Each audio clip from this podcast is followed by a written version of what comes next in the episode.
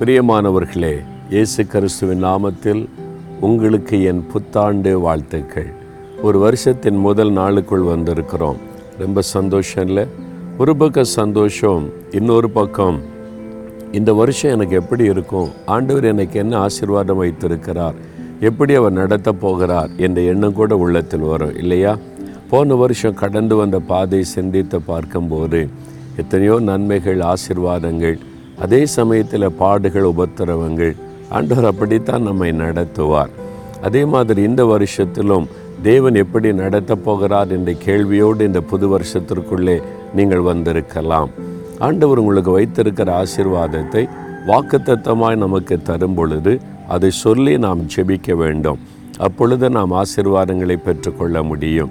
என்னுடைய வழக்கம் ஒவ்வொரு வருஷமும் இயேசுடைக்கிறார் ஊழியத்தோடு தொடர்புடைய மக்கள் பங்காளர்கள் ஜெபிக்கிற மக்கள் எங்களோடு ஐக்கியப்படுகிற மக்களுக்காக ஆண்டவரே நீர் என்ன ஆசீர்வாதம் வைத்திருக்கிறீர் என்பதற்காக ஜெபிக்கிறதும் அதற்கான வாக்குத்தத்தை பெற்று அதை மக்களுக்கு சொல்லி ஜெபிக்கிறதும் என்னுடைய பழக்கம். இது பல ஆண்டு காலமாக செய்து வருகிறோம். அந்த வாக்குத்தத்தத்தின்படியே ஜனங்கள் ஆசிர்வதிக்கப்படுகிறதை. அநேகர் வந்து சொல்லும்போது என் உள்ள மகிழ்ச்சி அடைகிறது உங்களுக்கும் ஒரு வாக்கு கொடுக்கிறார். சகரியா ஒன்பதாம் அதிகாரம் பன்னிரெண்டாவது வசனம். ரெட்டிப்பான நன்மையை தருவேன் இன்றைக்கே தருவேன். உங்களை பார்த்து சொல்லுகிறார் என் மகனே இந்த வருடம் உனக்கு ரெட்டிப்பான நன்மை தருவேன். என் மகளே உனக்கு ரெட்டிப்பான நன்மை தருவேன் என்று ஆண்டவர் உங்களுக்கு வாக்கு கொடுக்கிறார். நம்முடைய தேவனுடைய சுபாவமே ஆசீர்வதிப்பது. அதுவும் ரெட்டிப்பாய் ஆசீர்வதித்து மகிழ பண்ணுவது தான் அவருடைய சுபாவமாயிருக்கிறாரு பாருங்க ஒன்று ராஜாக்கள் மூன்றாம் அதிகாரம் ஐந்தாம் வசனத்தை வாசிக்கும் போது சாலமோன் இளம் வயதில் இஸ்ரேல் தேசத்திற்கு ராஜாவாகிவிட்டார். ஆண்டவர் அவருக்கு தரிசனமாகி சாலமோனே நீ விரும்புகிறதை என்னிடத்தில் கேள் என்று ஆண்டவர் சொல்லுகிறார்.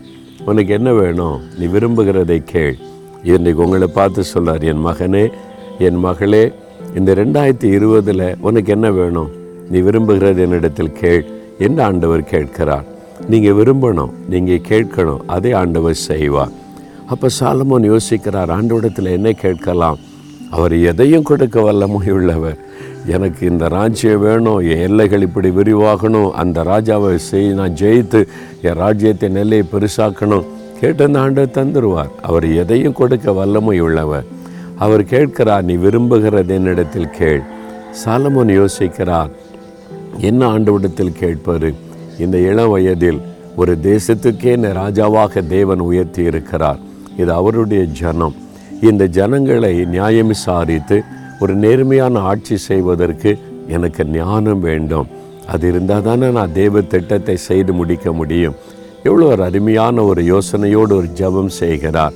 அண்டுவரே நீர் எனக்கு கொடுத்த இந்த தேசம் இந்த மக்களை ஆளுகை செய்வதற்கு ஞானம் எனக்கு வேண்டும். என்று ஒரு ஜெபம் செய்கிறார். ஒரு ஆசீர்வாதம் கேட்குறார். ஞானத்தை கொடுங்க. ஆண்டவர் என்ன செய்கிறார் தெரியுமா?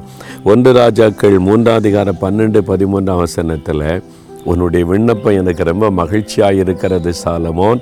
அதனால நீ கேட்ட ஞானத்தையும் தருகிறேன். நீ கேட்காத ஐஸ்வர்யத்தையும் மேன்மையும் உனக்கு தருகிறேன் என்று ஆண்டவர் ரெண்டு மடங்கு ஆசீர்வாதம். ஒன்று கேட்டால் ரெண்டு கொடுக்கிறவர் தான் நம்முடைய ஆண்டவர். ஆனால் நீங்கள் கேட்பது தேவனுக்கு பிரியமானதாக இருக்கணும். நீங்கள் என்ன கேட்க போகிறீங்க வெறும் உலக காரியத்தை கேட்டு கொண்டு இருக்காதுங்க வேலை வேணும் சம்பாத்தியம் வேணும் கடன் பிரச்சனை மாறணும். அது மட்டுமே கேட்டு கொண்டு இருக்காதங்க மேன்மையானதை கேளுங்க. ஆவிக்குரிய ஆசீர்வாதம் வேணும். உம்மோட நான் பேசணும். உம்மோட நான் நடக்கணும். நான் இன்னும் அதிகமாக ஜெபம் பண்ணணும். எழுப்புதலுக்காக ஜெபிக்கணும். உண்மை குறித்து மற்றவங்களுக்கு சொல்லணும். என் மூலமாக நிறைய பேர் ரட்சிக்கப்படணும். என் மூலமாக நம்முடைய வல்லமை வெளிப்படணும். நான் இயேசுக்காக வாழணும். இயேசுவின் வல்லமை வெளிப்படுத்தணும். அதுக்கு கிருப தாங்க. அப்படி கேளுங்க. மேன்மையானதை கேளுங்க. நீங்கள் கேட்காத ஐஸ்வர்யம் வேலை சம்பாத்தியம் எல்லாம் பின்னால் உங்களை தொடர்ந்து வரும். அப்போ ஆண்டு சொல்கிறார் ரெட்டிப்பான நன்மையை தருவேன். விசுவாசிக்கிறீங்களா? என் கூட சேர்ந்து ஜெபிக்கிறீங்களா? அந்த ரெண்டாயிரத்தி இருபதாவது வருஷம் ரெட்டிப்பான நன்மை ரெட்டிப்பான ஆசீர்வாத கத்தனனுக்கு தருகிறார். என் விசுவாசத்தோடு ஜெபிக்கலாமா? தகப்பனே இவங்க உம்முடைய பிள்ளைங்கப்பா ஒன்று உம்முடைய மகள் உம்முடைய மகன். அண்டூர் அருமையான இந்த தாய் தகப்பன் இந்த வயதான பெற்றோர் எல்லாரையும் பாருங்கப்பா. இந்த சின்ன பிள்ளைகளை பாருங்கள் இந்த வருஷத்தில் நீங்கள் வாக்கு கொடுத்தபடி ரெண்டு மடங்கு ஆசிர்வாதத்தை இவங்களுக்கு நீங்கள் கொடுக்கணும். படிக்கிற அவர்களுக்கு ஞானத்தை ரெண்டு மடங்காக தாரும். சரீர சுகத்தை ரெண்டு மடங்காக தாரும்.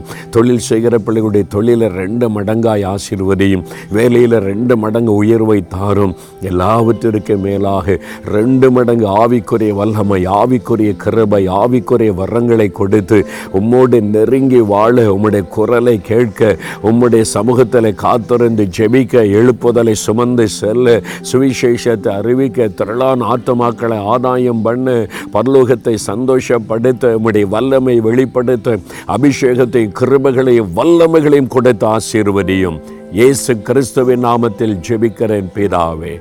ஆமேன் ஆமேன்.